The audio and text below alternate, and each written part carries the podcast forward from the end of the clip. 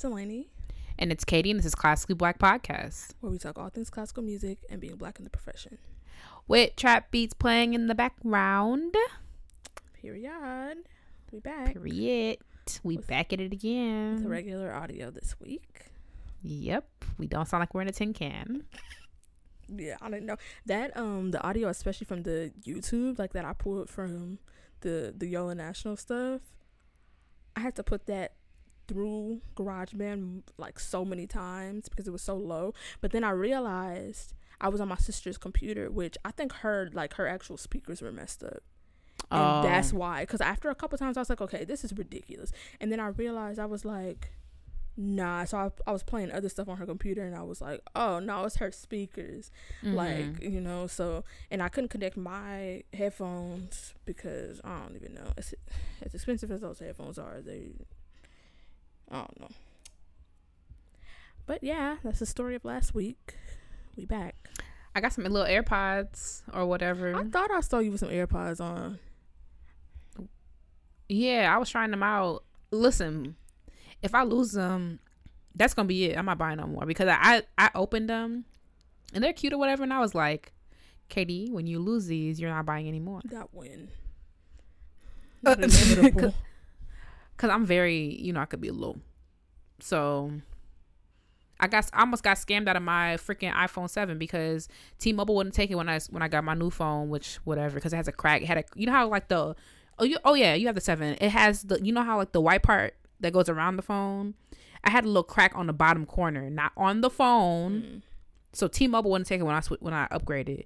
So I was like, okay, boom. Richard told me about upgrading, so I was like, okay, I'm finna take my iPhone seven in and upgraded. So I went to the Apple Store, which was like airport security.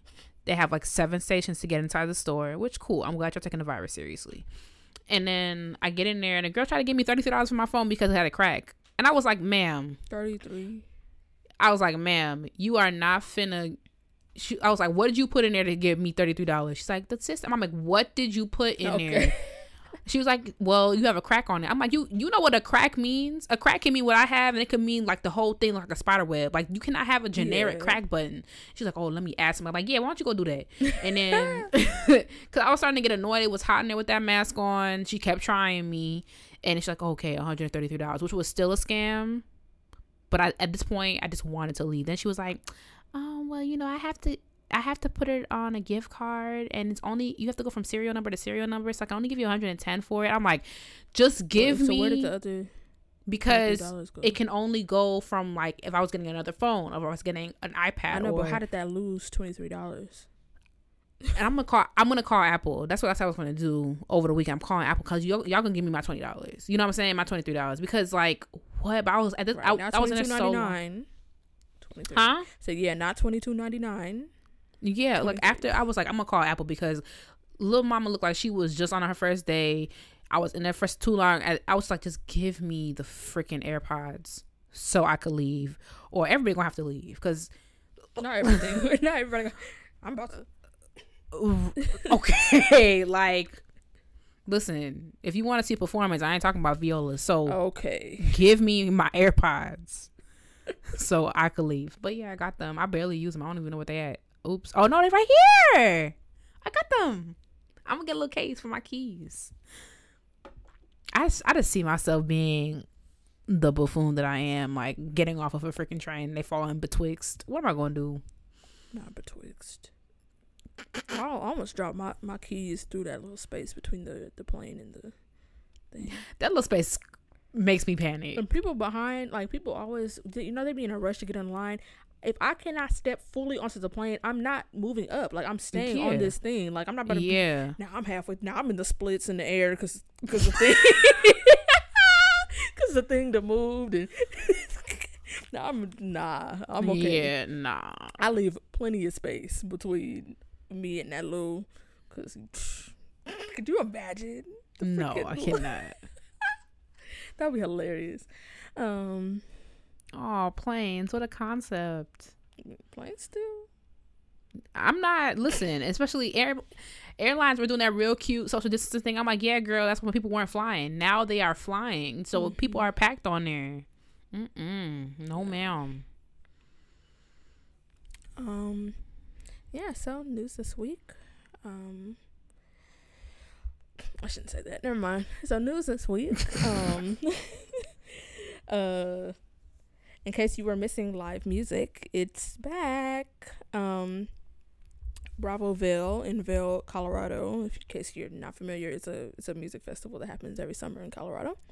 Um, they are in session. They're offering a quote unquote music box concert. So the music box is like it's basically like a stage, but it's like enclosed and it's pretty Mhm. small. Um, and it's a reimagined chamber music concert experience um, that allows the audience to be socially distant. So I saw a picture. It's like whoever you and whoever you with can sit together, and then everybody else is like, and it's outside. Um, Mm. but yeah, it's like that. Um, but they are. I want to see. be- look up. yeah, they're hosting uh 40 plus live performances in the Music Box uh this summer. So they are currently uh doing that if you in Colorado or if you want to hop on a plane and go over there. I, it's crazy. Like I'm really torn about this because on one hand like my first reaction was I saw somebody tweet and they were like it's okay to cancel things, guys. But at the same time, it's like it's real easy for me to say that when my paycheck don't depend on them having Yeah. that thing, you know. So and it's like I want I don't want musicians to be out, and it's like yeah, it looks ridiculous to us now because it's new and it's not something that we've been doing. But, Mhm. like, I mean, when we're not gonna be back to what we've been doing for a while. Yeah, so it's like when it's necessary and stuff, like yeah, it's gonna look kind of new, and it's gonna be like every picture you see from this period of time, people got masks on. It's gonna look like wow, you know. But just like we got used to, some of us got used to being in the house. We're gonna get used to seeing socially distanced concerts because I know a lot of people are are doing them. I forgot um what I know Eastman like some of the performance classes are in person. I forgot one of the frequently asked questions was will there be audiences? I didn't read it because I don't plan on going back. So uh, now now that I'm talking about this, I'm like, dang, I wish I knew that they what they were doing, but I mean, have you spoken to your professor yet? Mm-mm, Not to put your business out there, but no. no. Mm-mm. I mean, girl, But I'm not the only person in my studio uh not coming back. I know that. Memphis trying to do a hybrid, so we're gonna see how that turns out. They got plexiglass and stuff in the freaking studios and junk and right girl. COVID only goes that way. I don't know what it looks like. Girl, I have no idea. I only seen like propaganda, so but um what was I finna say? Oh yeah, I was downstairs and I was my grandma was watching TV and I was like you know, I don't watch TV and I saw commercials with masks on and I was like, Wow, like this is like part of this is part of like what it is now, like period. And I was like, dang. Like we um I did a picnic today. There's a there's a rose garden in Evanston. So I did a picnic today with Nikki, my cousins, and my grandmother. And uh it was just kind of weird. Like we my grandma was like, How how, how can we because she's like trying to grapple with this too. She's like, Why aren't you why don't everybody just share food? I'm like, Well, we didn't come with Nikki, so we're not sharing food with Nikki. Mm-hmm. And like Nikki was six feet apart up apart okay.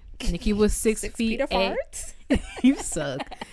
Nikki was six feet apart, and then me and my cousins were on a blanket, and my grandma had a chair. And it's just like this, what it is. I was about to say, Like- dang, Gloria nimble. She's sitting on the ground. but Nah, Gloria was like, and it, it was Gloria, so she was ready to go after like two hours. mm. But it, yeah, Yeah, that's what like, we doing. when we had my grandma, like everybody who doesn't wasn't staying Not there. nimble. Sorry. She flexible. No, I'm just kidding. if Gloria went on the ground, she not coming back up. So right. Shoot, that's me at this point. I mean, I too. so Um, sorry. What were you saying? Oh yeah, when we had my grandma's thing, 'cause my grandma um had her birthday like two weeks ago. By the time this comes out, and um and yeah, so we had like a social distance thing in her backyard um with masks and stuff in, and we, that's a total uh, thing that I totally didn't think about is she can't blow her birthday candles out. Right. You can't blow on the cake now. Now you Right. all on the cake. right. Imagine realizing that after. Let me remember that for um my grandma's birthday is this next Saturday. Let me remember that because you know I'll forget. Right. Nah, don't be eat the cake. I mean, I won't be able to eat the cake anyway. Oh so. right, yeah. Cause she had she actually had two cakes, so I guess everybody could eat the other one. But I love cake so much. I might just make it a vegan cake. Ain't nobody gonna know. Sometimes if you get a good vegan cake, people not gonna know. Okay. Now they they, gonna know. well, if you made, oh, you were gonna make a cake, or I can't bake. because I was about to say, if you made it, they gonna know. But- Yeah. But my grandma loves carrot cake. If I got a vegan carrot cake, carrot cake is an elite. I've already talked about this. It's already got carrots in it. Might as well be vegan. You said what? I said I already got carrots in it. Might as well be vegan. Yeah, except for the cream cheese part. Oh right. Oh yeah, the cream cheese. Yeah, you gotta have the cream cheese icing on there. But I had, you know, I had cake. I had a slice of carrot cake for my birthday, and it was very good. I love freaking carrot cake. It is such a good cake, and they did a good job with it. It was cream cheese icing, like tasted like cream cheese. Yeah, I mean, Oh. the restaurant in Rochester does a better carrot cake, but you know, this would this I'm not in Rochester, so All right, so one more news, uh, thingy winky. Uh, okay. we'll look back. Um, I want to see who would. No one could ever cite the show as a reference, unless they were talking about classically black. What? Like if you were to use it in a paper, you can't use this show show in a research paper. Oh, like a, like a scholarly source. Girl. Ain't nothing scholarly about this. they uh, see our our names. They're gonna be like, yes. so go ahead and um, the dean is the waiting for you. of- The dean is waiting. Um, your expulsion Yeah. letter is the ink is drying. Come sign. Um, okay, so uh, this next news story is about the Chelsea Music Festival. Um, it's a music festival that usually takes place in June um, in New York City. Um, it's a mixed of it's a mixture of like ticketed events, pop ups, education events. Um, I think I have a friend that did that one time. oh, for real. She was mad stressed about it. Oh, They Oh, usually Tisha. Oh. They usually do a site specific, cross genre, and interdisciplinary programming. Um, their motto is Hear, Taste, See. And so they usually have a, a resident composer, chef, and visual artist. And I was like, Mhm. come on, chef and resident. Yeah. They be cooking for everybody. That sound that sound familiar. Mm. Mm-hmm. Um, okay. Sound like my my type of carrying on.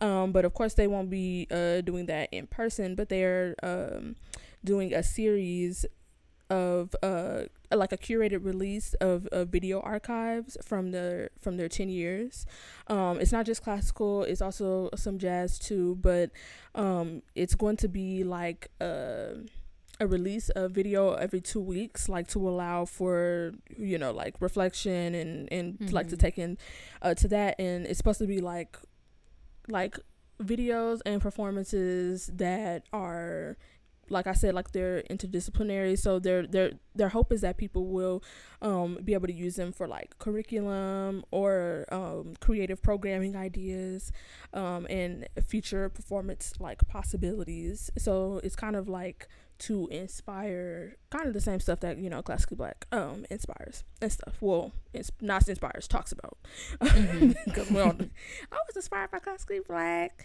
to, To do what? Be trifling. to uh, write a symphony. I mean, a concerto for orchestra, and you know, one of them wind up, wind up mouths that go like that. Yeah, them that, teeth. That, be- that be chattering. that's the soloist. Like that's the. That's what classic black inspires. Um, yeah, but the first one uh started. The first one uh, launched on July thirtieth, um, which is today as we're speaking, but will be in the past by the time this comes out. Um, but yeah, I will link that so that y'all can check that out. Um, I know some people, some people assume people are in the house doing nothing, but in reality, some of us are. So yeah, Um, I don't know but- where people got that impression from. right, Like just because we are inside, but if Does you not if you do got free time, here you go. right? Period. Period. What's next? That was the intermission. Okay, so it's time for the intermission. So I'm teaching a. I feel Delaney's gonna do me dirty, but you know we move. I have no reference for what doing dirty is for this. Yeah, You know, like it's kind of hard. I try to think of what. I don't know. I don't know, girl. We're gonna see. Yeah, well, we gonna see how this turn out. But I'm teaching a summer camp at my alma mater, actually in my bedroom. But you know what I mean. at my alma mater. You are so annoying. Can we just get through this? I'm not even doing nothing. Y'all, y'all see me doing something? Period. Okay, and that's how you know. and that's how you know. Anyway, I'm teaching a, a summer camp uh, at my alma mater this this week, and my former viola teacher was talking about how her and her viola colleagues were doing a viola trivia night, and I was like, that low key sound fun. I don't know why it sounded fun. It A whole night of trivia? I don't know you know whole night's worth of trivia about nothing, pretty much. exactly. But you know what's crazy? Um, when I was in her studio, that's when she like I think she had just got married, and her husband knows a whole bunch of viola trivia, like was dusting us to impress her. That's cute to me. That's the, you could never impress me with viola trivia. I'd be like, dang, I'm embarrassed. But but she too knows stuff, so Oh yeah. uh, she also knows stuff, but I don't know anything, as y'all probably will see. So I was like, "Oh, we finna do that today." So I I have five trivia questions for Delaney about the bass. I learned a whole bunch about the bass. I said, "Oh," Oh gosh, that that scares me.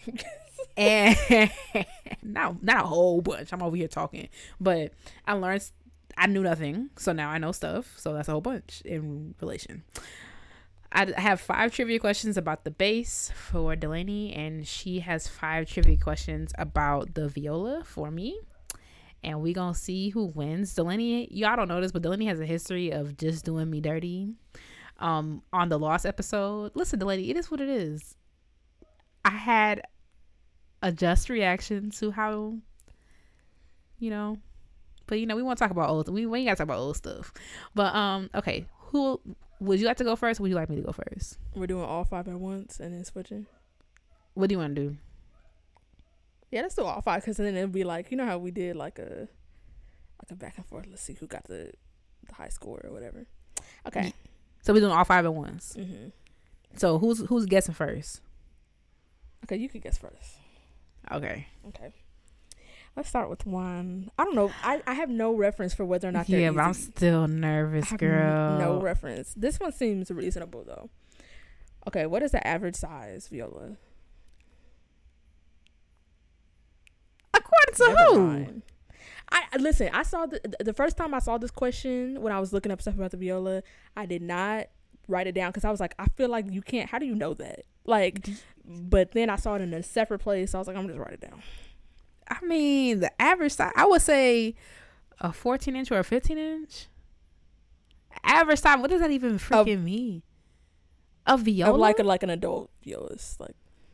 So not Oh, maybe like si- maybe 16 inches. Okay, period. Oh, okay. I'm doing good. Ah, Alright, let me that's know what. Let me quarter up. This is question I helped one. you out. No, I'm just kidding. Just kidding. Okay. Okay. Okay. Let's see. Oh, who founded the International Viola Con- uh Congress? Yeah. Let me see. Who founded the International Viola Congress? Okay. Can I? Can? Okay. Is it a famous violist? I don't know. How many famous violists do I know? How many guesses do I get? One. what? we really should put a timer on. Five. Uh-uh. Four. No, I'm Stop. okay. I'm going. Okay, this is probably wrong, but like, I'm gonna say Primrose, even though I know it wasn't him. Dang, I don't know. Fuchs. Mm-hmm. Who is it? Oh wait, hold on. Let me double check. It was it him? Nah, Primrose is doing some stuff in Utah. No, no, no, no, stuff. not not him. But I'm saying the person I think it is. I mean, not I think that I looked up. oh yeah, yeah, it is him. Franz Zeyringer. Oh, girl, I don't even know who he is. I don't know. I might be mad about that. Who? Franz Zaywiger? Um, Oh, good sis. I'm cool with that. I've never heard that man's name in my life. Now watching be some world renowned violists that also invented the atom, and now I'm looking dumb. not the atom. um. Okay. What's the next one? So two. Oh, one for two. okay. No, because I was I was about to say two for two, and I was like, what? um. Okay. Where is the Primrose International Viola Archive housed? Oh, Utah. Okay.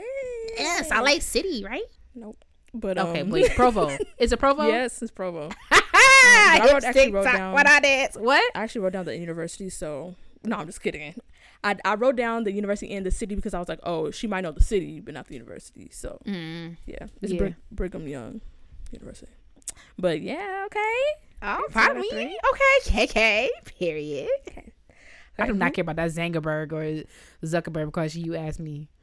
What's his name? Franz who? Zeyringer, Oh, okay. not Zuckerberg. Okay.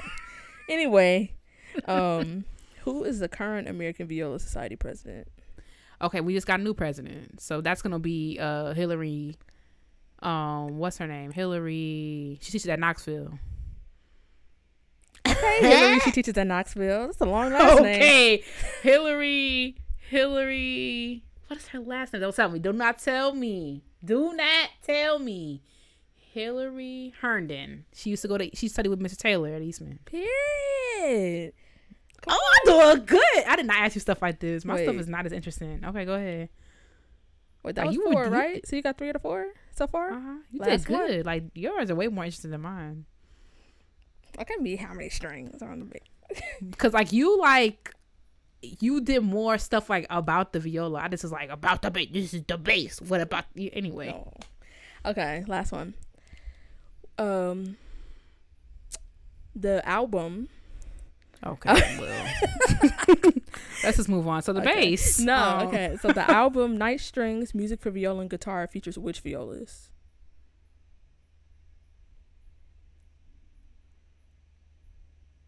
Wait, you're not gonna do this. Is not Miss Taylor, right?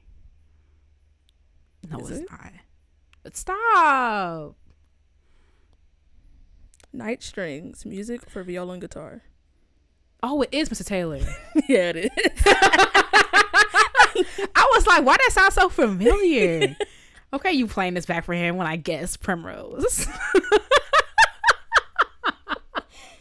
I was like, it's gonna be trifling. are I- cute. Um, it's gonna be trifling if she get that wrong, and now.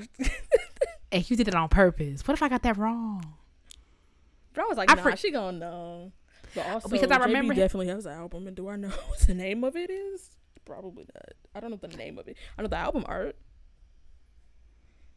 Yeah, I did. Um, he didn't talk to me about that, but I remember him doing some guitar work. Okay, okay, okay. Mine are not as fun. Oh, jealous. Okay, you did good. Okay,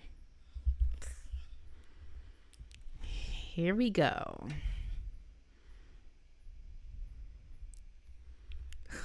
I embarrass myself. The earliest illustration in history of the string bass dates to 1516. Oh, I thought you were gonna ask me when. I was like, are you kidding? Uh, no. and is generally regarded as the only modern descendant of the viola da gamba family of instruments. Tell me two of the three ways the modern bass is similar to a viol. Girl, what the heck? Okay, so one of them is the um the shoulders. If you see like on the bass. Okay. If- if- okay. If you look closely on the bass, I know some people don't know, but if you look closely on the bass, the shoulders are sloped and not like how a violin, viola, or cello are. Um, what's another one? I mean, not all basses have gamba corners. Mine doesn't, so I don't know if that is one of them because not all basses have them. But God, I don't know the other ones. I'm gonna give you that one because it's really supposed to be one answer, but the other two, there's three ways. Allegedly, I don't play bass. The flat angle now, now Joseph Conyers is like, well, actually, there's seven ways. I'm sorry, I don't play bass. Um, the flat angled back, Mm, but that's and okay. huh? you can, you but that's an, that, no, no. That's another thing that it's like I don't think all like I have a flat back bass, Mhm. and then some basses have the where it's flat, and then there's an angle, and then some have rounded backs. Oh. so it depends. Mm. and then machine head tuning rather than a friction than friction wooden pegs. Oh yeah, I think. Ground. But that's like in case people don't know, the violin corners are the lo- the pointy ones, and the gamba corners are the ones that go. like that. Oh Yeah. yeah. And y'all do have that different peg box because we Mm-hmm. Um, okay. Modern fretless bass players would be surprised to know that players used to wrap this around their fingerboards to create frets. I have no idea. Goods. Oh, I thought See, I was gonna say that, but I was like, nah, it's good dang, strings, like what? But whatever. Okay. I need some frets. I'm gonna give me some on my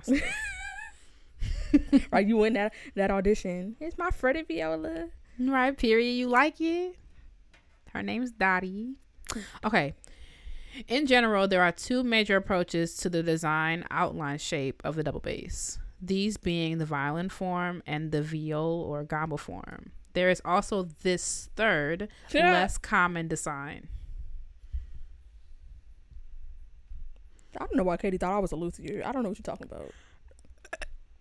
I don't know. It's called busetto. Sound Italian to me. Okay.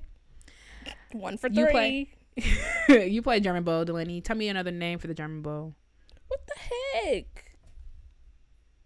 I'm sorry. I thought that was a nice one because like you you German. Another name for it? also it's also referred to as this.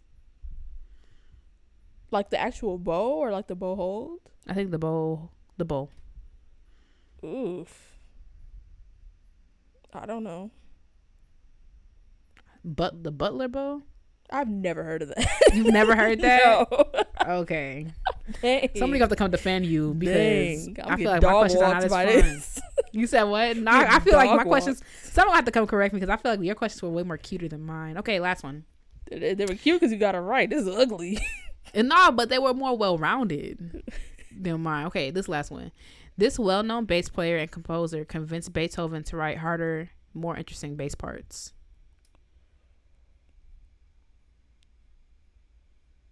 Trying to think who was alive around Beethoven's. Oh, I'm gonna embarrass myself if I don't get this. I'm gonna embarrass myself, Katie. Why you do this to me? Okay, I'm gonna give you a hint just because like I feel bad because these questions are kind of booty, but um, he wrote a concerto. I know, and I have two in mind. Is it Dittersdorf? No, Is it Dragonetti? Yeah. See, and the reason why you Dragonetti was actually the first person that came to mind, but then when you said he wrote a concerto, I switched because Dragonetti actually didn't write that concerto. It's just named Oh, after see, him. I don't know. See? I don't know that. I don't know all they did. Like, come on, bro. So I was like, nah, it's, it's Dittersdorf. And then I didn't want to embarrass myself because now Dragonetti actually, he was actually born in 1682 and he never even, see, We should do round two. We should do round. Let's let's do round two next week so I can have better questions. I got dog walked. Uh, am I going to come up with five more Viola questions? though? That's the thing because I was kind of struggling with this because my first question was not. I was like, you know, I can find a better thing, and I was like, it's seven thirty, so I scraped that together, but we're going to see. I mean, we don't have to do. We could do it round two in a couple weeks then. Okay. Well, we should have ended with you because that was depressing. Um, Okay. Dang, I feel bad for that. La- I feel bad for that last one. the I- butler, I feel like you would've just that. guessed I've it- Never heard that before. But you know what? Now every bass player alive was like, "What you talking about? No butler? Ain't no thing called no butler, bro." I mean, I'm sure it's a thing, but I'm gonna see because when I said bow or bow hold, I thought you were referring to like I don't know, like the underhand type of. Oh yeah, German slash butler style. Hmm. I looked it up and it's a bunch of people in tuxes bowing like butlers. so, I think it's the actual the actual bow. yeah. Well, Alright, well, oh yeah, German slash Butler style. Period. Learn something new every day. and in my case, learn four new things every day. okay, so let's move on. All right, y'all. We have a guest with us this week. Um,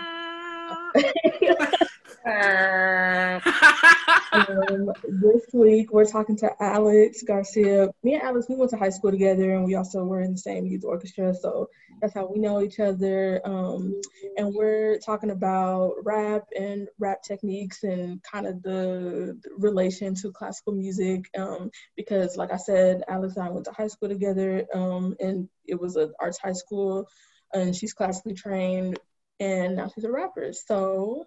Um, we're gonna kind of start with your classical music journey. Like, how did you get into playing classical music, Alex?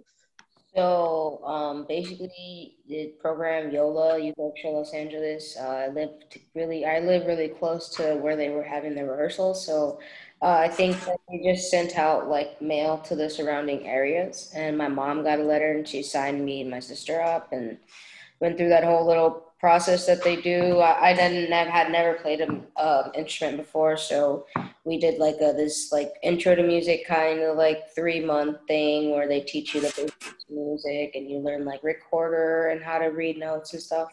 And then at the end, you know, they did like a petting zoo and you just kind of chose what you wanted to do. And I just chose to play trumpet because I was good at it and started there. and then uh was in Yola for about eight years. I started when I was 11, so like or seven or eight years, 10 or 11. Uh, graduated from the program, then stopped playing a little bit and started up again. I'm in college now. I'm going to CSUN for trumpet performance. Uh, so yeah, I think I'm kind of more geared not towards like orchestra, although that would be great to be in an orchestra one time in my life.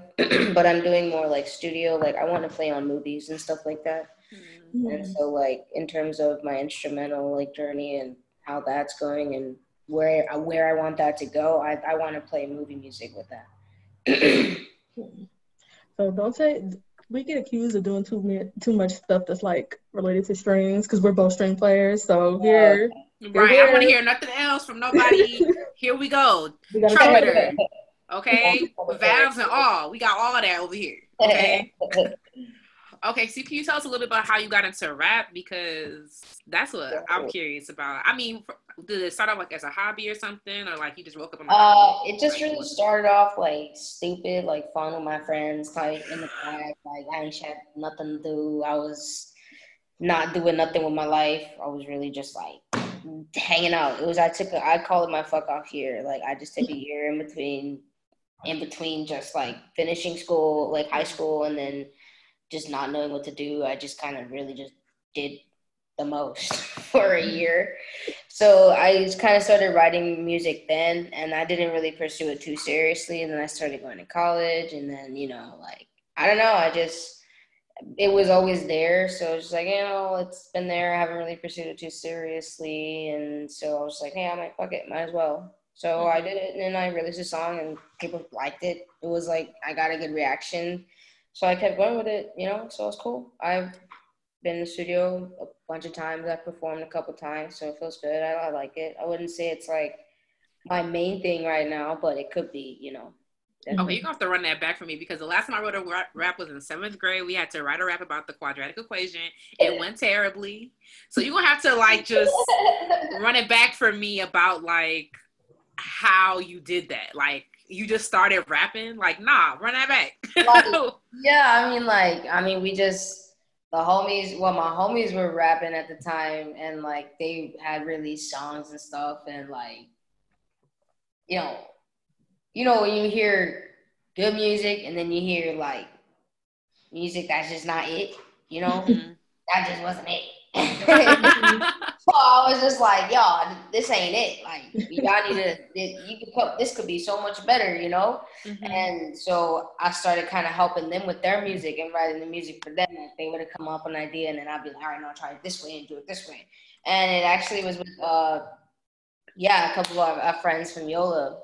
Uh, but yeah, so I started really started getting into them with them and uh, they were it just kind of started from there. I never really wanted to do it like myself. Not that I didn't want to, but it was really just a fun thing. Like I, mm-hmm. you know, like these people, they're already serious about it. I'm not trying to like jump on their train, you know, and mm-hmm. whatever, because it wasn't what I was really doing. I didn't know what I was doing, so mm-hmm. you know.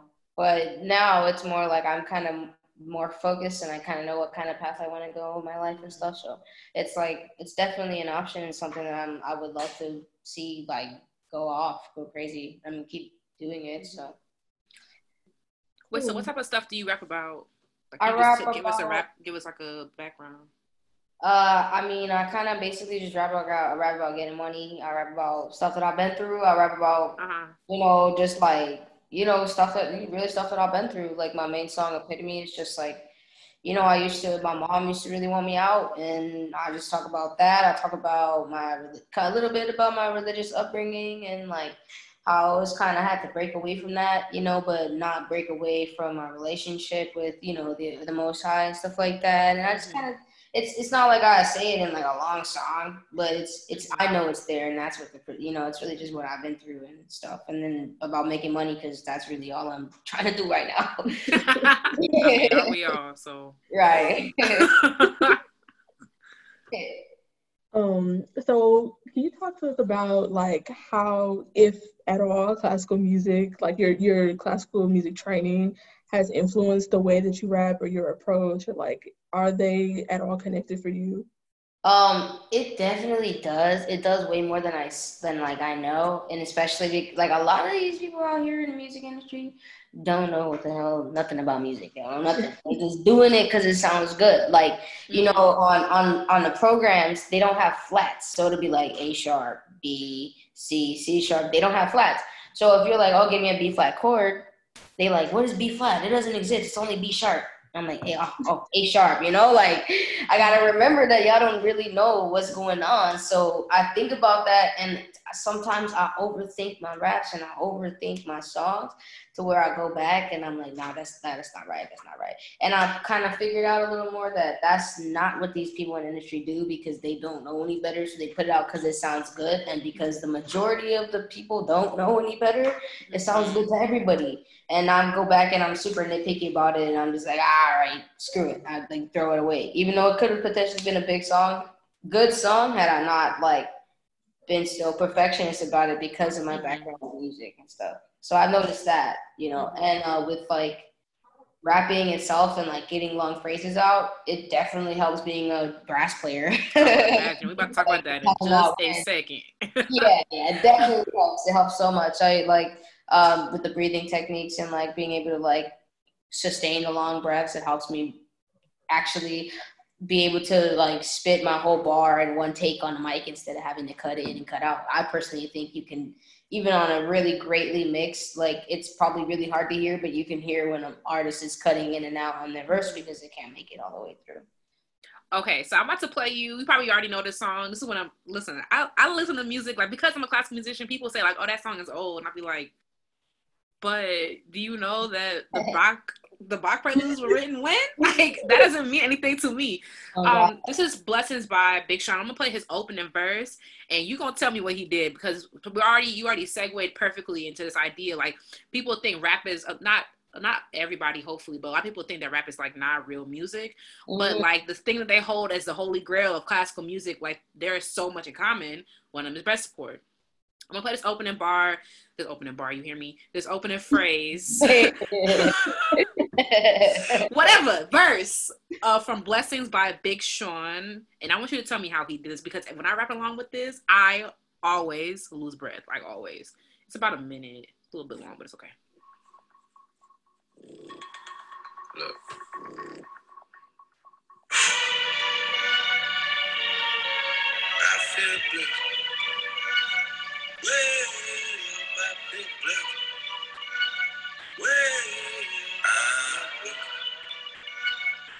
Straight. Look, I live the life I deserve. Bless. Fuck a vacay, I feel better at work. I mean, whatever it's worth. I give whatever I'm worth. For my niggas who gon' go to hell and back for me, I'ma give them heaven on earth for a hell of a check. Yeah, whichever come first. Blessings on blessings on blessings. Look at my life, man, that's lessons on lessons on lessons. I treat the beat like it's a reverend. I tell the truth like, Father, forgive me. These are all my confessions, man. This wasn't luck, it was destined. I done lost homies who been with me since Ed, Ed, and Eddie, who flip like confetti. And then when you back, they back to call you dog. That shit can get petty. Bitch, don't get no doubt to me, nigga. Funny thing about talking behind my back is that it just keep coming back to me, nigga. Was off for a sec, now it's back to me, nigga. You mad at me? This ain't what I want, man. This what it had to be. This is that late night working after three, man. This is why my old girl was mad at me. This why I'm your majesty, man. The click is the tightest, the pussy the tightest, the drinks are the coldest, the future the brightest, the feet not divided, the love is divided, and I just got it. Thank God that we got it. I'm like, how you do that? Like, I'm in the car. I'm like, Tell me, break that down for me, Alex. Break that down for me. so like, okay, so I'm not like I'm not an engineer, nothing, but I would say that, that I mean you can definitely have that, have it sound like no break to the best of your ability if you record and then like let's say so he records up to the part where he loses breath, you know. Mm-hmm. So maybe they'll cut off where he lost breath, but he'll they'll stop there, but he'll start recording before where he cut off. So he's on the same vibe, you know, and it's just like they'll blend it so that it's just like right there. If they cut off in the next track, it's going. He's saying the same thing. It's on the same vibe tone because he already caught it. He's already singing it. Mm. All you need to do is cut it off right there. So that's a trick for doing that. Some people are just truly talented and blessed, though. You know, mm-hmm. that is hard. so, so knowing I don't know a lot about Big Sean's cat- catalog. However, like if you were to guess, I mean, like he's Big Sean. You know what I'm saying? He has lots of money. He has good people. Do you think he rapped that in one take? Uh, you know, I have heard a good amount of Big Sean stuff, and he does rap like that. I never met him to say that he doesn't, so I just like to give people the benefit of the doubt. Mm-hmm. He's an older OG rapper, so probably, yeah. Mm-hmm. If you came at me with any new, you know, with some of these new rappers rapping like that really far fast, then I'd be like, no, for sure they're on top. you know, for sure, no, they ain't got the lungs for that. No, for sure, no. but like. like uh, it, I, I I don't think I, I don't doubt that he did that. Like I don't doubt that he did that. It is really really hard, and I'm pretty sure when he got the take, he got the take. And you can hear at the end if you really hear, he took a breath right before the last couple of words. Mm-hmm. If you hear, if you really like I was trying to listen for that, like where he was gonna take a breath. He took a breath right before the last couple of words, and it kind of it kind of like it kind of felt like he was at his wits end. So he didn't make the whole thing, but he but the breath was probably smooth enough to where he just needed it for those last couple of words. Mm-hmm. So I don't doubt that he did it in the whole thing. Let me find out. He's circular breathing over there. Right. Like how do how do rappers you come into contact with like how do you guys practice stuff? Because like you're you're a trumpeter. So it's like, oh yeah, you just you know what I'm saying? But like like oh, it's no ha ha ha even with Trump in it. Listen, you have to drag me, Alex. You know, I, I, play, I play the viola. You have to drag me. You should look it up actually. Uh, not a lot of people do, but it's this tuba player came up with this thing called the breathing gym, and it's not just good for brass players; it's good for everyone because it helps your breathing. But it's a bunch of different breathing exercises where like you breathe um you breathe in and then you go out and stuff. But so you move your body and you just get into it and it's like holding in for four, out for four, in for eight, out for two, you know, stuff like that, you know. Uh, but um, for rappers, honestly, the rappers that I've the, the crowd that I've been around because I'm not famous and I've been like, you know, I have I've been around some people like some celebrities I'd say that are like from LA and like you know like uh, influencers rather, not even celebrities. I'd say influencers. I've been around a good amount, and the ones I've been around, a lot of them do. A lot of the ones that have like the most clout, at least, they do like takes. So like they'll like some of them write their music, some of them will just literally do it on the spot, you know or they'll like um, write the song the day of the, the book like an eight hour studio session which to me i'm stupid i'm not rich but like they'll book, book like an eight hour studio session and go through like beats and then write a song. And maybe produce like two two songs out of those eight hours because you know they're writing it they're doing all this stuff. So they practice it there they just do it there that's then they, they just take the raw edit get it mixed somewhere else and that's how they do that. I personally write my songs like days before. I'll wait till I have at least like four songs to record before I go to the studio. But again, that's because I'm not rich. So yeah. That kind of engineering where you you know you pick up where you left off or whatever. That's what I need for these audition tapes. Right. Like they really want us to do stuff in one take. like you know, like who really care? I played it all, so. right. We can start a petition. That's what we need to do. Yeah. I'm, I'm, I am curious how that transfers to like like in person performances or like live performance. I mean, not that that matters right now, but I'm just saying, like when you go see you go see Drake and you find out he he sound like he is on a respirator. You know what I'm saying? Like because he, he yeah. you know, like I would be disappointed. I'd be like, dang. Right, right, right. So like, I mean, that that's already like a thing. Like, with I feel like with singers, especially, you know, like they they you don't want to know why I think Rihanna ain't dropped that album? because she ain't she can't do it no more. she can't she can't do it no more like she used to. Think about it. She was like 16, 17 when she started. She didn't really she didn't really take no voice less taking care of that voice. What what like what maybe she's trying to preserve it as like she can now, but they they overuse Rihanna. She was shows, shows, Oh, shows, yeah. shows, shows. Mhm. And she probably wasn't properly taking care of her voice. So she doesn't, you know, she she went out with a bang. That's how I feel, you know, like and other singers like that, it probably it's similar. Like they overuse their voices, they're overuse their things. And at these shows, like you can't. It's really hard to not run out of breath. Like I've done a show and I've only been on the set for like 15 minutes, and after I finish like two songs, I'm like, fuck, like, oh damn, like Yeah, I've done this before, but it's different when you're on the stage. You got all Mhm. looking at you, it's extra, and like you can't not perform, especially when you're getting paid all this money. You can't not perform. So you Mhm. gotta find different ways to use up the stage and not not have to perform so much. So when it comes to like artists like I feel like J. Cole and Kendrick and like these artists who have these like very, very lyrical songs and they go on tour and stuff, I feel like they go on tour as often as they do so that they can that's a lot of energy. This Mhm. back to back singing all these songs that have like these like bars for days and they're like eight minute songs, six minute songs, and they got to go back every day, every day. That's a lot, you know. People Mhm. don't really think about it until they're there and they do it. Yeah. And dang, um, this is so much on my body, this is so much on my voice, or this is all this, and it's it's really hard to do that stuff, like to Mhm. go there and, and rap in front of a crowd on a mic and not lose your voice, you know. And then you're getting paid to do it, so it's not like you can be like, "Ah, all right, I need to take a break. No, you can't. you gotta like, Mhm. keep going. So, It's a Dang. challenge. Man, I hope she's not injured because I think that something like that happened to SZA. I don't think she's injured. I think that she just wants to preserve her voice, you know, like Yeah. Or that like she that's a lot. You know, she's getting older now. I'm not saying she's old, but you Yeah, know, yeah, yeah. she did a lot of touring when she was younger. She put a she produced a good amount of albums. She was on a lot of features. She was on every magazine. You know, she was everywhere, and she's still doing her thing with her Fenty. So I feel like that she's just content with where she's been with the music at least. And if she just think about it, she has to do a whole another tour. You know, like whole another Yeah. album. She gotta do all this stuff. That's a lot of energy, you know, for a woman that's already like one of the most paid women in the world. I don't think she needs it. Like, she, like Fenty Beauty, it's not that's like, like. it's not like on her like, oh, all right, whatever. Mhm. you know?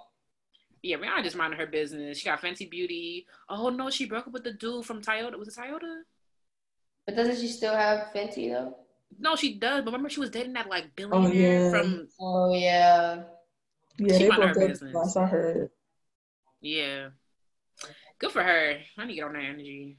right. She just like, I'm living my life. That's what I feel. Like I have the only reason I say that is because I have this friend and she's like she idolizes Rihanna. I mean, she's seen every single one of the every single YouTube live Rihanna, anything that's of Rihanna, she's seen it. And like she's so upset that Rihanna don't drop the album.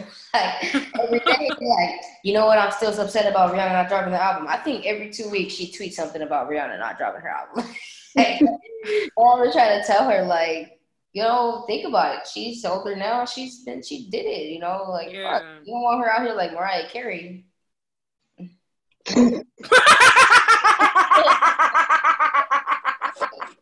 Oh God, we all see how she do it.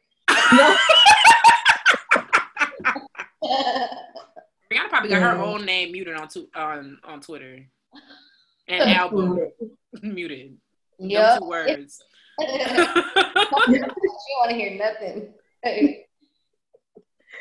Um, okay, so can you talk to us about there's some other rap techniques you want to talk about, like rapping around the beat or like riding the beat, that that sort of thing. Like we're not talking about I know people I know people say, you know, a lot about Blueface because he like he raps off beat and stuff. That's off. That's not even behind the beat. Delaney. He be on another song. you know what? You know what? No. Okay. No, you're not fit to do this, Alex. You're outnumbered, I'm Katie. Oh, not gonna cap at you. It's so bad. Do It's not though. It's not though. It's not. Look, let me tell you, and you want it's not because people. First of all, Easy E. If you gonna say Blueface bad, you gonna say Easy E is bad.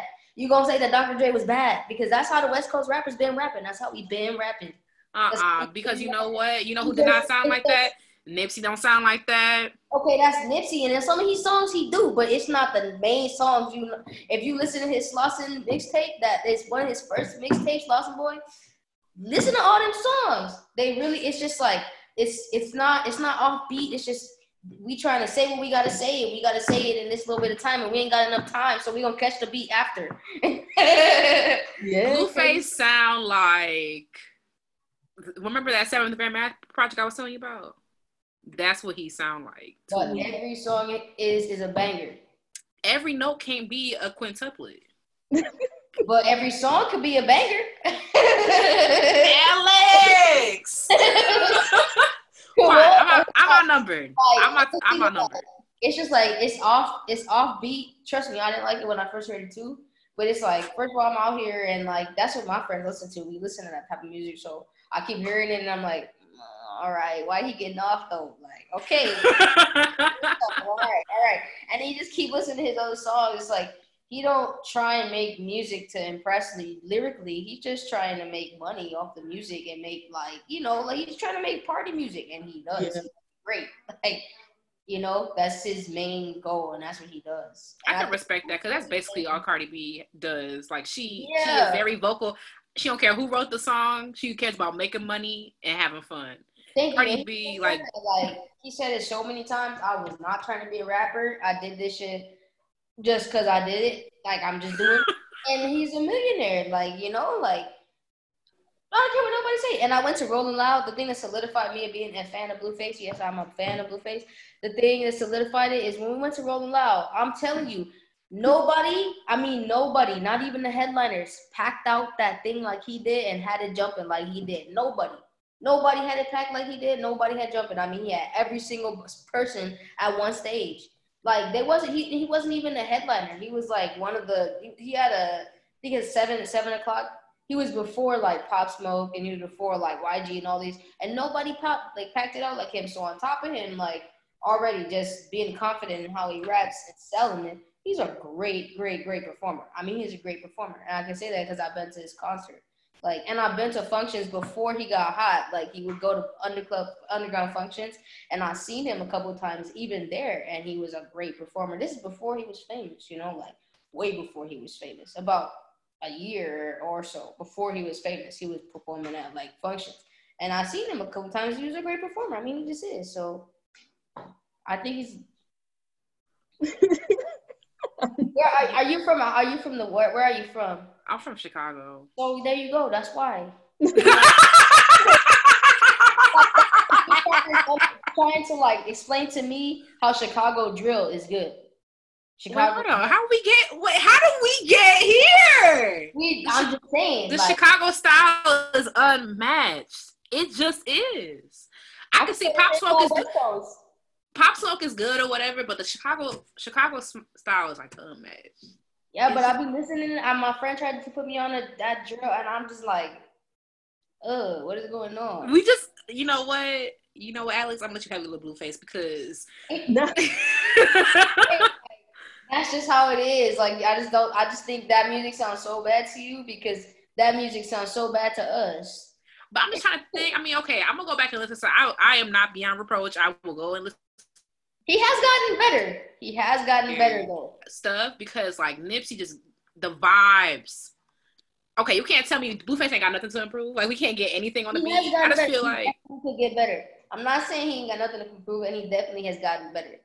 Like definitely, like he definitely has gotten better. But I feel like if he changed, then he would lose what he's what sells him. All publicity is publicity, period. And you know, like what what his making him money is that he raps off beat. But the fact that he raps off beat keeps his name in people's mouth, which keep people looking him up, which put him money in his pocket. So if he changed, he changes. He has to change his whole marketing view. It's more than just the rapping with him because he's really in it just for the money. Alex ain't there. Has not been not one gig that I play out of tune and people are like, you know what I'm gonna do? I'm gonna bring Katie back. Well, see, it's different because we're instrumentalists. That's what I'm saying. Like these rappers can do it. We can't. Shut up, Delaney, because I know what you said without you some even. reason, for some reason, we go to college and we learn all this shit and get put through a hell, and we just gotta go through the rules, and they ain't gotta do no rules. I don't know why. I think that's why I'm just like fuck it. I'm gonna build my brand on that, playing out of tune. I'm gonna build my brand on Russian. I already do it so well. I might as well just keep on. Like I go really, really fast, and you can't stop me. I'm like roll. I'm the I'm the roll runner violas. You know what? Period. Period. I got me a little brand now. Okay. Um, I want to talk about really quickly. Um, I have a, a smaller example. Um, you know that game that that game. You hear me? That song by the game called 100. Uh, I think I heard it. It's an older song. Um, and he was talking about how it's he, it's featuring Drake, and he was talking about how people want to kill Drake when he came on the scene, and the game was like, nah. And then Drake was like, just keep 100 with me, and da da da. Here we go.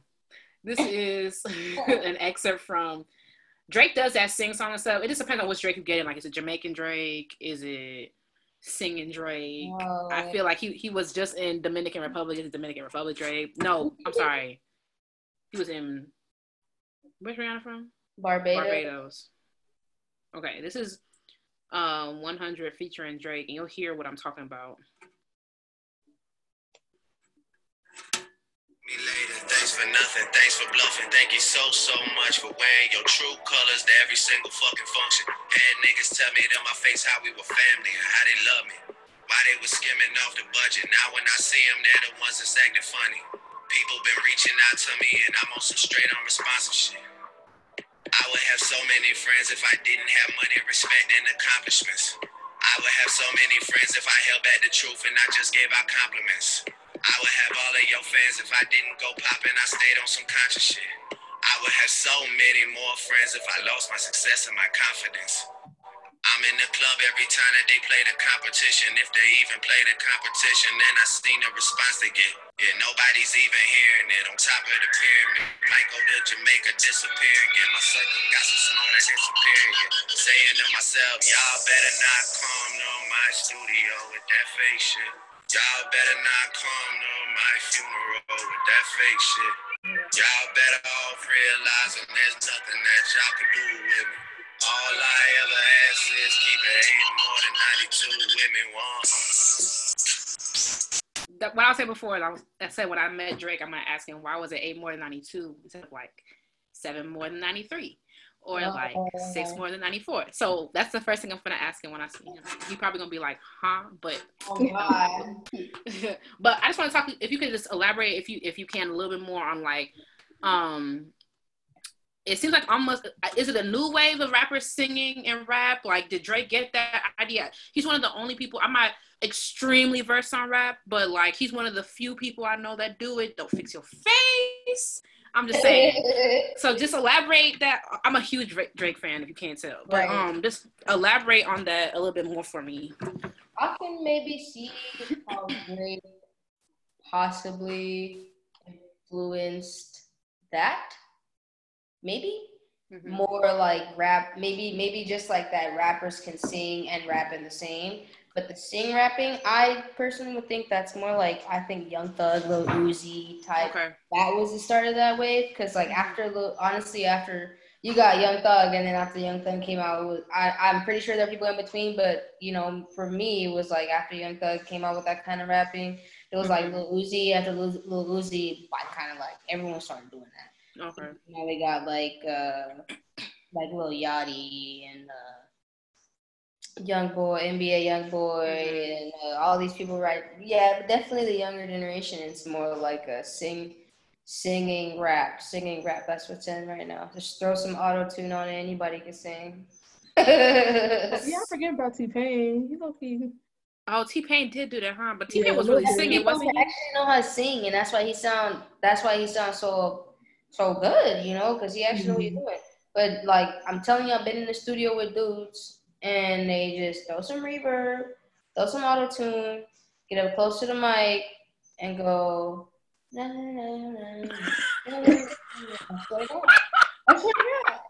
And that's hey, you, and they sound like Juice WRLD.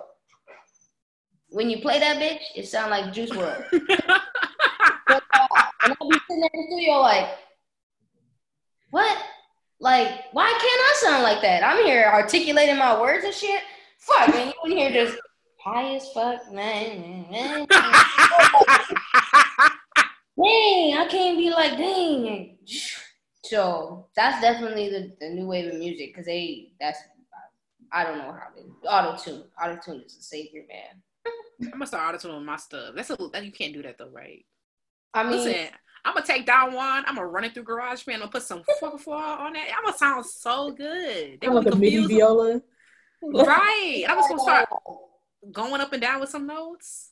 Yeah, I don't know. I think I mean honestly, I know this dude I, I made a couple songs with, and like,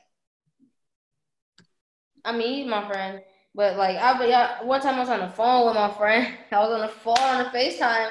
We were studio. We had finished. Nah, you started with. I mean, he my friend. I this must be. so like I finished recording my version. He's like, oh, that's hot. I'm gonna recording like my background, whatever background vocals, and like I'm on a FaceTime. My friend, thank God I had on headphones because he's in the background, just going like, nah, nah, oh, oh. And my friend's like, oh my goodness, what the fuck is going on? What are you doing? Like, you in the studio with? You know, like she she going crazy. I'm like, stop. Like I'm right behind him, you know, like trying not to make no faces in the studio. Serious the like, you know, and but it, it comes out like if you got a good enough engineer, those little moans and groans, I swear that's what they be. They sound amazing. They- They're just like it sounds like you was standing a good good back from the mic and you was actually talking like how I'm talking, you know, like into the mic, and they can really hear you. And you really was just in there like, man, man, man, man. It amazes me. It amazes me. I think that's like what I'm envious about most of these artists right now that they could do that, you know, because I can't do that. My just like how I brought up in music just will Right. not allow me to do that. I just Mhm. cannot. I'd be like, what am I doing with my stuff? Like, I did not just spend the last 12 years of my life learning music theory and how the notes and chords work to just throw it all out the window. I just right. It's difficult. It's really difficult. Man, see, people should have been paying attention to general music. They were trying to teach you do, re, mi. You was in the back fooling around. That you could have used that. See, people Right, never know. Now you want to be a rapper. You could have used Right, your little glockenspiel uh Orff instrument to help right, you. right, now you're right. looking dumb. That's fine. Yeah, so what do no. you? Oh, go ahead, Oh. No, no, no. No, go I was just gonna say, yeah, I was telling um I was telling Katie that I think it was D Smoke that he taught music theory at Inglewood High. I had Mhm. no idea. Yeah, he did. He did. And uh, I think, you know, it's really funny and it's really crazy. Like, I didn't know it. I'm not gonna say I know him, but um, like his his aunt passed away. That like just passed away. Is my aunt's best friend. So like I was actually in New Orleans when the funeral was happening, so I couldn't go. But apparently, like my mom had had just met him at the funeral, him and his brother. Um, you know, sir. So, I think that's mhm. Inglewood Sir, that's his brother. They had met them. She had no idea who they were. You know, like we were at a funeral. They were at a funeral. They were grieving someone's death. You know, and like next thing you know, she sees him on Netflix. She's like, "No way! I just met them like at a funeral. Like their their aunt just passed or whatever. You know, you know, they're family friends. Like that's your aunt Marsha's like best friend. Blah blah. blah. I'm just like, wow, that's crazy. LA's a small city. very small city. But yeah, like he, he's very musically inclined. I think that's why he's making it so big, so good. Did you? I don't know. Did you guys watch the series? No, I didn't. Mm-mm. His last show. I mean, the, his, like, his last performance. Um, he killed it. He played. He plays piano and everything. He literally played piano on live stage and sang at the same time, and then rapped on top of it. Like he did a a beautiful piece called like the Last Supper or something like that. You know, and it was like the I think the last challenge was to like put on a live performance that's like would be on the Grammys, you know, like or something like that. And he did it. I mean, he could, he played the piano and it was him. They showed his fingers. They showed his face with his fingers to make sure you know that it was him. You know. so yeah, he's talented. Very talented. Yeah. Um, okay, so can you take us into the studio with you? Like, what does it take to make a track? Or you can even start before that, like when you're like, I don't know, conceptualizing a song and like take us through the process of like how you do that. Uh, so I mean, honestly, it, songs just come to me when they come to me. Like I'll just like buy a bulk of beats, you know, and I'll be like, all right, you know, I have extra time, so I'll just sit down and try to write a song. Or sometimes I'll be walking around the house and like a hook will come to me and I'll just write it down, and then like I'll buy a beat or something, I'll get a pack of beats and I'll just be going through Wait, them. wait, wait, wait. A pack of beats, like you saying it like it's a freaking, it's some root beer. Like a pack of from who do like you buy the beats from? Like, like like I'll buy like a beat pack, like a beat pack. So it depends on like who you get it from, but like they'll send you like a pack of like three beats or like two beats or some like some people who are like uh, not like more established pro, uh, producers. They give you like a beat pack with like twenty beats in it for like fourteen bucks, you Oh, know. But uh, I get someone I get I, I paid the most I paid is like 150 for a pack of like three beats. But um, when I first started, I was getting uh, six or seven beats a week for like a hundred bucks a week for like a month. So I got a good amount of beats. Um, six or seven. You know, let me not, not, not with my forty dollar rosin. Let me just shut up. yeah. right. They're gonna be like, you paying forty dollars for tree sap? It's a tree right there. Right. You paying, you paying uh you paying hundred dollars for some for some yarn on your strings. like God. No, I know. I think about it myself. Like I could be making these beats myself, but honestly, that'd be so much. I'm like I'm doing too much to be making beats and rapping. Mhm. That's too much. Uh, so yeah, like I'll just I'll get the beat, I'll play it. Something comes to me, something will come to me. Not not. Sometimes I'll be in the mood for it. Take me a couple days, but when I'm writing a song, I'll I'll be on that all day. It's what I'll be doing. I'll write the song, I'll finish it, and then uh, yeah, I go to the studio and I basically just like kind of warm up, go through it a couple times, see how I flow it how I intended, flow it different ways, see how it sounds, and yeah, just lay some ad, lay it down, get the right take, lay some ad libs over it, bounce it, you know. Uh, sometimes I take friends with me, but I think I work best kind of by myself, just being the engineer, because um, I mean it's always good to have people to hype you, but I just feel like I personally like I work best with the engineer because um I know how I want the song to sound. You know, like I have it already sounding in my head. I have it already all planned out, and I just need like to focus. And with other people, I'm easily distracted. So that's just so the engineers and one do they give you like a floppy disk? You hear me? Uh Floppy disk, Katie. no. You bring your own USB, um, or they email it to you. They'll bounce it to okay. email. Floppy disk. I I don't know why I said that. That's I was trying to get my point across because I couldn't think of the USB. Huh? I said you and me both. I also don't know where you said that. I was trying. I couldn't. I, I was blanking on USB, so I was like, you know what? If I say floppy disk, I'm gonna get a little bit of a reaction, but you're gonna know what I'm saying. yeah. All And right. here all we are. Then Alex said USB. You see what I'm saying? Yeah. now I'm not sitting here being like, uh, do they, uh, do they, uh, uh. See? USB, or or like um or like a WeTransfer something like Google Google Drive. Okay. You know, Google Drive, drop it that way. It's, it's easier because a lot of people. Well, actually, if you're serious about it, you have a hard drive. So, um, if you're serious, you you'll bring your hard drive with you, and you have all your stuff there, and you put it on your hard drive. Um, yeah, and then like back it up onto your computer and stuff like that, just so that you make sure that you have it. Mhm. So you gonna have to help me out because like when you like what are they doing? Like the engineer, like I like are you giving Yeah. them notes? Like All them little I'm slidey like, things. What are the like? I'm like, what can you do? so so basically their their their job is to just record you so like it's really I, i'm learning because i've only been doing this kind of like semi seriously kind of seriously for about a year not even i dropped my first song like in october or november so it really hasn't even been a year since i've really been doing it so i've noticed that like a lot of engineers they with their job is to just record you and that's pretty much what they're to do is just record you because that's what their job is. So all they do is like, or you, start, you take your take, you record you, they stop it, you know, or you tell them to stop, they'll stop it, and then what they do there is uh, they chop it and clean it up. And there are some rec- engineers that are extremely good at that, and those are the engineers I love. and there are engineers that are really slow and they take my time and they waste my time, and it's like I'm already paying you I'm paying you to have known how to do this because I've been around engineers that could do things in 30 seconds and then ones that take like a minute and a half. That's a minute and a half of my studio time that you're taking, you know? So, um, uh, yeah, they like got to cut it and then like basically make it kind of sound good and give you a rough mix of it as you leave.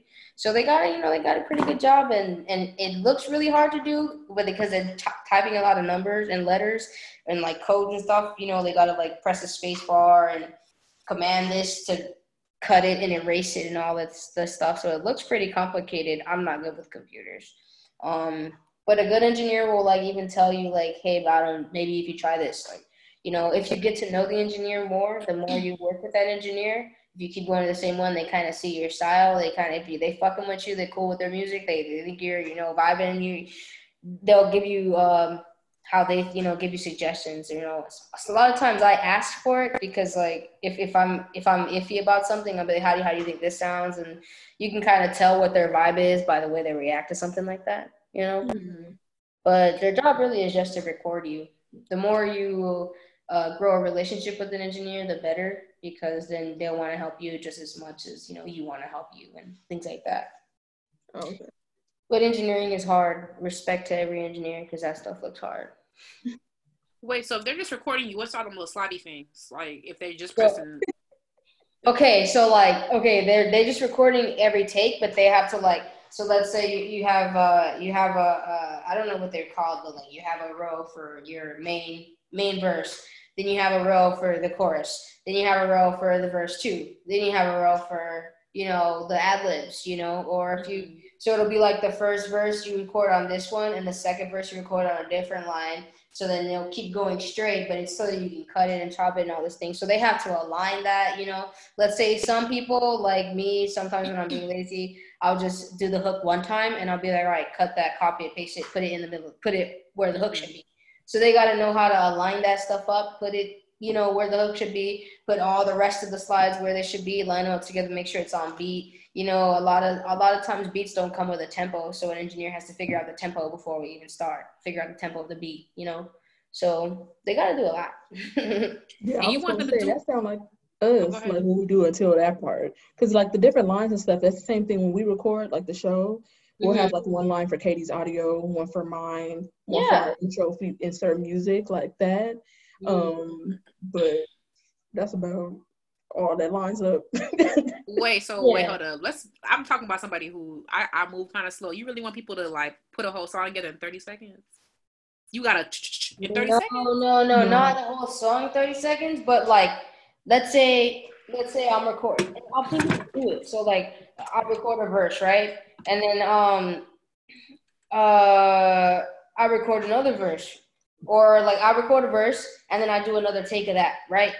And then um, I'm just like, oh, I like this and that take, but I want this and that take. Yes, I expect you to be able to, okay, tick, type, type, type, type, it's finished. Like, oh, you want this to sound, and you sound like that. Yes, because that's that's how when I like that's how engineers could do it. You know, they they it you cut out that one part, you paste it there. You gotta like, I guess, I mean, I've only seen it. I don't know what they're doing, but I guess you like darken out the static so that you can kind of feed it into it and I've seen a guy do all that stuff in under 30 seconds if I tell him to do it. So like if I'm like, oh, I want this like this and like this like this, he's just like, oh, like this. He does it. No, like this. Oh yeah, like that. You know, he just he just does it quick on the dime, and it's like a lot of audio engineers, well, the ones that work in like real studios, at least they went to school for these things. They went to school to do this. Oh, right. You know, audio engineering is like a, a two year degree or like two year like certification thing that you can get. So um, if you went to school for it and you're working at a studio where I'm paying hundred dollars an hour, I expect you to do these things. Like, yeah, um, for sure. Okay. I could get it if I was like in my friend's garage and like I'm not paying you anything. Yeah, I can't expect much, but if I'm paying, you know. No, that reminds me of that one thing we did, and it wasn't an audition. It was not even something that we were getting paid for, but um I remember this one. Th- I just really did not want to record all this stuff, and all the songs had to repeat it. I said, you know what? I'm gonna just copy and paste my audio. I'm gonna record this one time, copy and paste my audio on the, on the repeat because I was recording the audio only, and I was like, you know what? Because y'all didn't pay for y'all didn't pay for a repeat. Y'all pay for.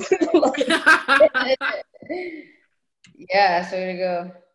Wait, so all that stuff when there's like, okay, Alice, you do it like this? Who is that person then? Like you know how you'll see somebody like you'll see like whatever you'll see like back behind the scenes clips of like Cardi B on Love and Hip Hop, and they'll be like, "Okay, Oh, Cardi, can you do it like this this time?" Like, if the Well- audio engineer is not supposed to like, it's only supposed to Well, record. An engineer can do that, but most of the time, people doing that, I would say maybe are like managers or Okay.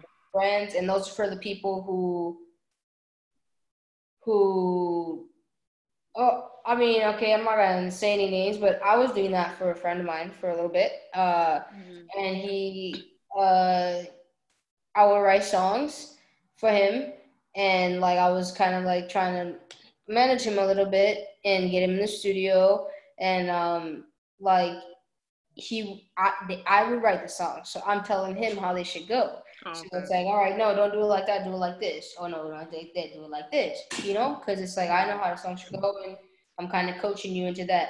Or when even he'd make a song, he'd be like, oh, how's this sound? Oh no, like that. Try and do it like this. You know, you just got someone else in there with you that's helping you with the songs. You know, because I'm not gonna say because they're incapable, but you know, like it. Mhm. Sometimes two heads are better than one. A lot of times they are. So Mhm. yeah. Okay. Like when you play for somebody after studio class, you're like, how does sound? You know? When you Mhm. what? Like when you play for somebody after studio class, like you're like, can I play this for you? Oh. Studio, yeah, no, I don't know. Um. Okay, so I think it's our last one, right, Delaney? Mhm. Um, what do you think about people thinking classical music is a high art form, and also like how like rap isn't real music? Like, how what do you what would you say? What do you think about that sentiment or that idea rather? And and have you heard that? What everything about that?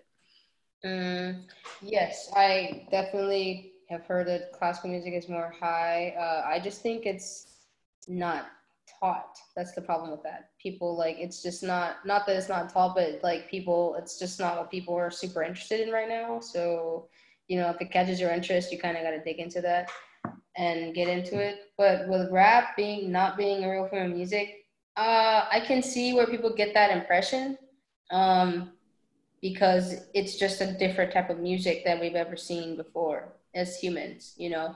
Like humans have never used like done that before. So it's completely different and it's like uh it's like jazz you know? At first when, when jazz was new people didn't accept people are still just now accepting jazz as like a real high form of art and like uh you know but before when it first come out it was literally like really so bad. You couldn't you couldn't even be you couldn't play jazz like a regular bar. You had to go like to a speakeasy or some shit and like listen to jazz. So it wasn't it wasn't considered a high art form at all. It was considered like not good. So i feel the same with rap. People just don't understand it right now. It's just a new way that people are expressing themselves. And um you, no one has the right to just like say oh that's a bad art form you know because free jazz was really bad but it's still going on Yeah, classical music is, eh, I would say, inaccessible. Like when people like don't, right that's what i was learn- that's what i'm trying to say yeah, inaccessible. Like that's why people want to say that it's high art. It's like, no, y'all just don't. It's never been marketed towards black people, brown people. exactly Yeah. Right, right. And then when it is, it's like it's expensive. Like it's so Mhm. expensive. I think I, I thank God for Yola because if it weren't for Yola, I would have never, never. Like maybe maybe I would have done something in school, but the schools in LA, the, the music programs like actually in LA, like in a regular public high school, is not the, not it unless you're taking lessons elsewhere. So and, and once you, I feel like once people get like once you get into classical music, especially when you're older. I mean, I was young and I appreciate it, but now especially as you're older, just to be able to get away in the middle of a busy day in LA and find some peace because I'm listening to Beethoven. Like what people would if they just understood that or took the time to try and mature themselves to understand that, they would appreciate it. But like she said, it's it's just it's um what what was the word you used? I forgot. Inaccessible. Inaccessible. I was gonna say inapproachable. I forgot. Inaccessible.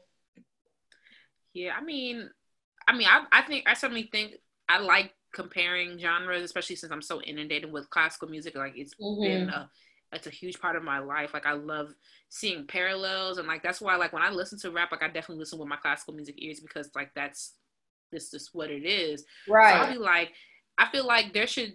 I mean, there probably is, but I would love to see like the the culture shift a little bit, where it's like rap techniques are taught like in classical music curriculum because that that would be lit. Like, like I'm telling you, I always cape for Takeoff because I think he's one of the best rappers of our time. Now, listen, you ain't gotta believe that, Alex. You can fix your face, but um. I just think like his rhythms are just so innovative, you know. I think Mhm. that's and and and maybe like what he raps about, maybe not, you know, Percocet. You know, what is Takeoff rapping about? You know, Right, but right. like, um, I think my main allure to him is that his his rhythms are so uh complex in a way that I in other and maybe not like complex with like you know 16 notes and a 16th rest and Right. 30 Right. second rest maybe not in that way but like if you were to compare him to another mainstream artist you don't really see those same things in my opinion so that's why I, I'd be so enamored with take like I'd be like wait shh, take off a song I gotta listen to like you know so i would love to see like rap more respected in the same way i, I also like to see gospel music more respected you know, Right. Right. Of course. these aren't add-ons these are like you know and also talking about it i said in classical music curriculum but also these are from standalone you know and they sh- and, mm-hmm, and mm-hmm. and respected as such because like they are we talked about breath control and, and it's rap but it's not real music the same Right. breath control you need to play like what are we talking about you know what i'm saying Right. Right. Right. Uh, I agree with that completely, but I feel like, and I mean, Glad we're on the same page with takeoff. That's great. Yeah, no, no, I I don't really listen to Tego that much. I heard that one song, uh, the Clyde and Bonnie, Bonnie and Clyde. I don't know Oh yeah, yeah, yeah. Uh huh. what song.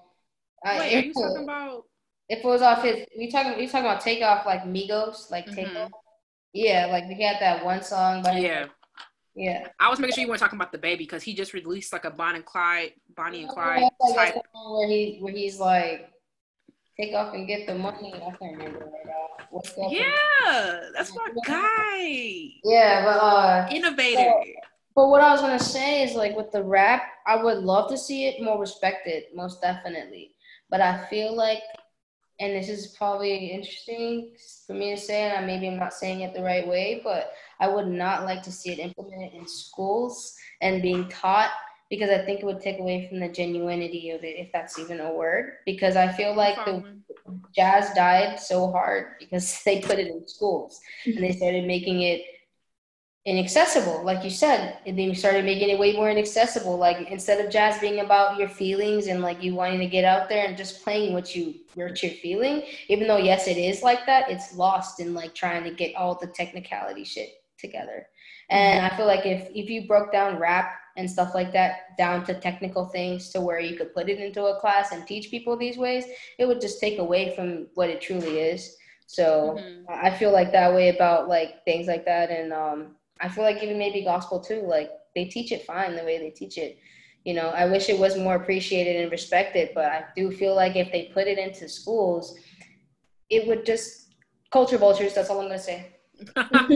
so how how would one how would you like to because I'm academia is like kind of where I'm at right now and I'm Mhm, like mhm. being a technician is where that's where my mind is you know so how would how would you how would one learn more about rap in a way that it can be appreciated i mean and like i know like it's not fair to be like okay people will appreciate rap more if it if it's in an acad- academic uh, Uh-huh. space like that's not fair right because Well, yeah, no, I not definitely wasn't taking that from what you were saying. sure Um, I I feel like if it's gonna be, you know, like how to break it down to someone that they can appreciate it. I feel like if they're gonna appreciate it, they're gonna appreciate it the way it is. You know, like you can break it down only so much, but once you're ta- breaking it down to where you're taking away from it to explain it to someone, to, you know, break it down so little to take take away Mhm. from how big it is, then at that point you don't need to appreciate it. That's just how I feel. Um, I just, I don't know, like, it's really hard to break down rap because it goes, you can be rapping about sunflowers and valleys and be rapping about dying and committing suicide and rapping about like doing so many different things and it's just really hard to break it down into like smaller things because it's just so big, so much. Yeah. And it's such a new like art form. Like some of the pioneers of rap are still alive.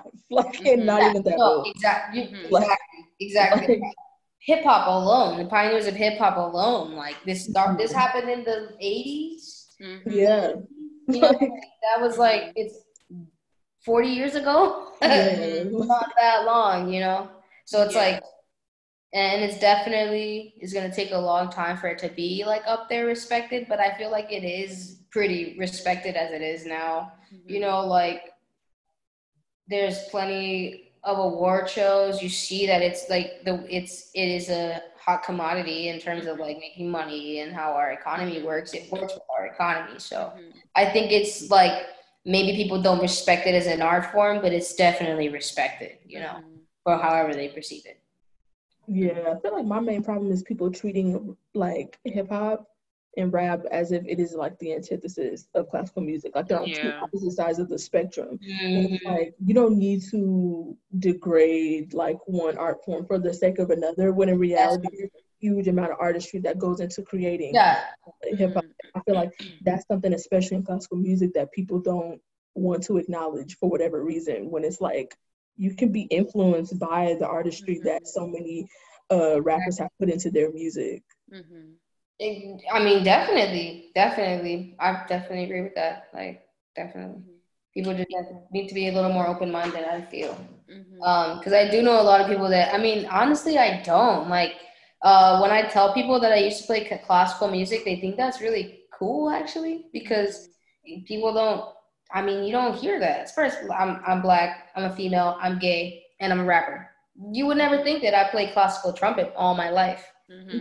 You would never think that. Like, it, and it's just a, sh- a shock to people that, and I actually love it. I'm actually passionate about it, and I can talk to you about it for like hours, and you know, it'd be a nice conversation. So I think people think that that's kind of cool, and at Mhm. least that I've hung out with, and they don't really like, oh, that's lame or oh, that's not, because Yeah. it's. I think people recognize at least the people I hang out with and the crowd that I've been around. And like I'm telling you, the like small little pool of like influences I've been around, kind of feel like that's cool because not many people have that type of passion. You know, a lot of people's passion like that is really just about like getting money or getting ahead or you know doing something for themselves. So selfish, but having such a passion for something like that, that's like a selfish, selfish passion if you think about it. Mhm. Music, classical music, it's so selfless because it's just about every instrument and not just about one. You know, it's everything together combined. Yeah, I, I definitely think. I mean, classical music is so closed off. I feel like a lot of the elitism of classical music. Well, one one portion of the elitism about classical music is people know so much about it. So it's like it, people find pleasure in being like, "Oh, you know that recording that was in this hall at this date." Da, da, da, da, da. Um, but I definitely find the other way being way more open. It's also it's always like when I'm interacting, you know, with my fellow my fellow black people, you know what I'm saying? I gotta be like, oh, what's that, ma? Oh, you play an instrument? Oh, that's what's up. You oh, know, and yeah, no, oh God in heaven. it's always it's always like, oh, you listen viola. Oh, that's like the violin. Oh, you play the violin. Like it's always like that. It's Oh, always heaven, like- Oh God, like I feel like the fact that I don't just be like, oh, I'm a rapper and I'm trying to rap. I feel like people would look at me way different. The fact that I did grow up actually playing music, like you know, it's it, not gonna say it's impressive, but people are. It seems like people are happy for me because I did that, you know, for myself. Because Mhm. it's not oh, a lot of people can't do that, you know. And and and the other the other way around, yeah, it's just more like, yeah, exactly what you said. I, I agree with you exactly what you said. Yeah, because the other way it's like, oh, okay, you sing at your church. Oh, okay, that's that's good. Like you know, and it's never like Right. it's never reciprocated. It's always like at church, like play your thing, baby. It's always da da da. But the Right. opposite, it's like okay, that's cool. Oh, okay. So Mhm. Beethoven Right, Monday, like, like cool, like, all right, that's good. All right, cool. yeah, Don't even give me no good for you or nothing like that. right. But it's all the opposite is always like, oh, that's cool, ma. You play it. Okay, that's what's up. You know, Exactly. whatever. Hopefully, I mean, the classical music. There's a lot of black people working on classical music. Like classical music will never be the same, but it's like people gonna be shook, you know, because we're trying to just change that. I mean, classical black is one of the ways people we trying to just I think it's great. This whole thing is great. Like I've been supporting it since it came out. You know, like I, I think it's a great idea, and I'm so happy for you guys. Happy for Delaney that this is the thing because this is great. Like, didn't you guys just do something with the LA Phil? That's just so great. That congratulations to you guys. That's amazing. Thank I think this is great. It's a great. It's great. I think it's great. We definitely need this. You know, because there are black people in this classical industry and trying to mm-hmm. make it and you know, everyone needs to feel like they fit in somewhere, and we definitely fit in everywhere because we're everywhere. And Exactly. you just got to make that community. Yeah. Well, oh, what were you gonna say, Delaney? Go ahead. Oh no, no. Go ahead. I was gonna say it was great. It was great talking to. Thank you for coming on our little program. You know, we just gonna be we just be out here. Can you can you tell people where we can find you?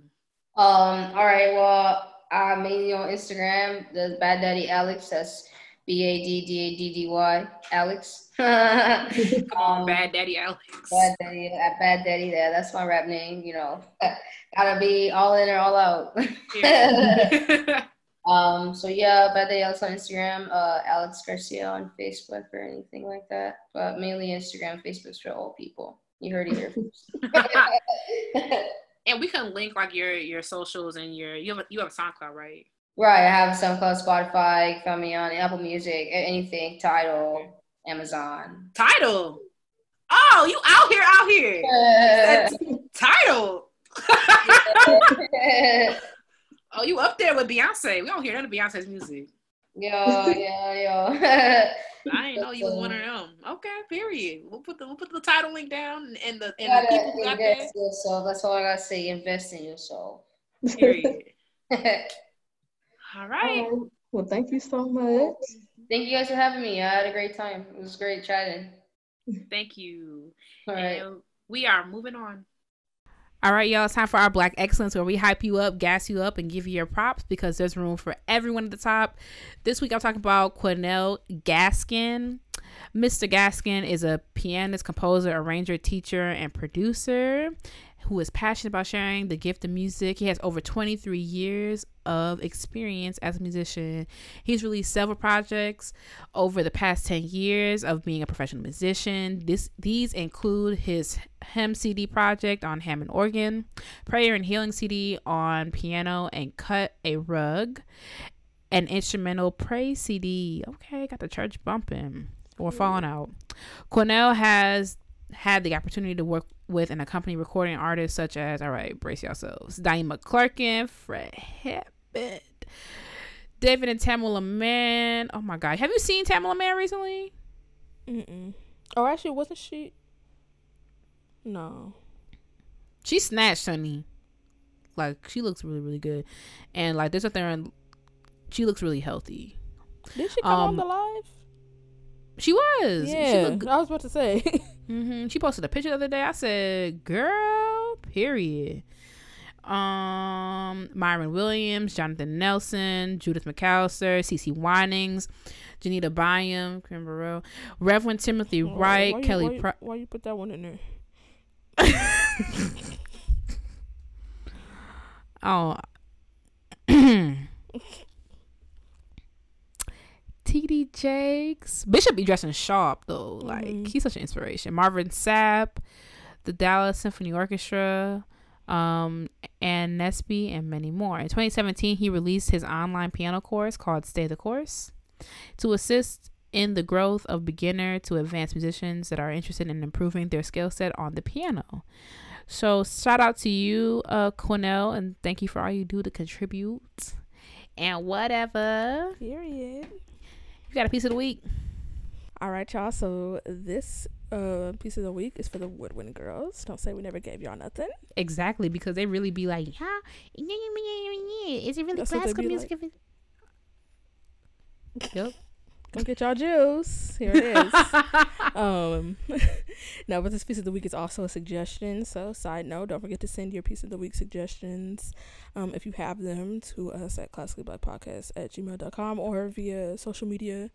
Um, yeah, but this People would know to send them if you weren't trolling me every week after no, the. they wouldn't know because they have sent them in the past. So, I mean, more people would know. Well, so mm, they would. So well, yeah, I well, think they would well, I, be. I disagree. So, yeah, but I feel like it yeah, but I, clear- but, but, but, but,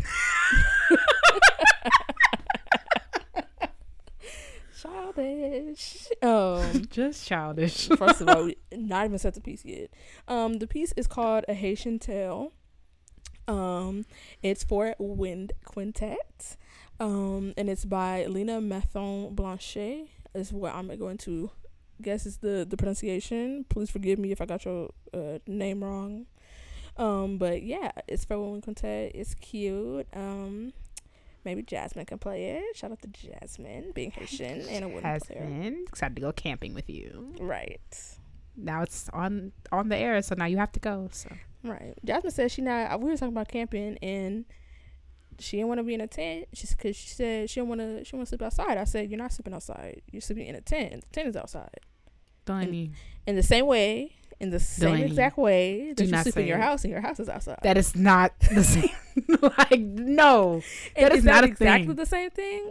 Of course, it's not exactly the same thing, but not- you're still not inside of a thing. You're not just you are barely inside of a thing when you innocent. yeah. What kind are- of sense is this level of sense? It's not like you, you just Yeah, like, the, like there's in leather, sh- a clo- leather, leathers, layers to to clothing. Like you are basically in a t-shirt. it's like the in a tent. difference uh, it's like the difference between being in a house and like a, a reinforced like bunker you know what i mean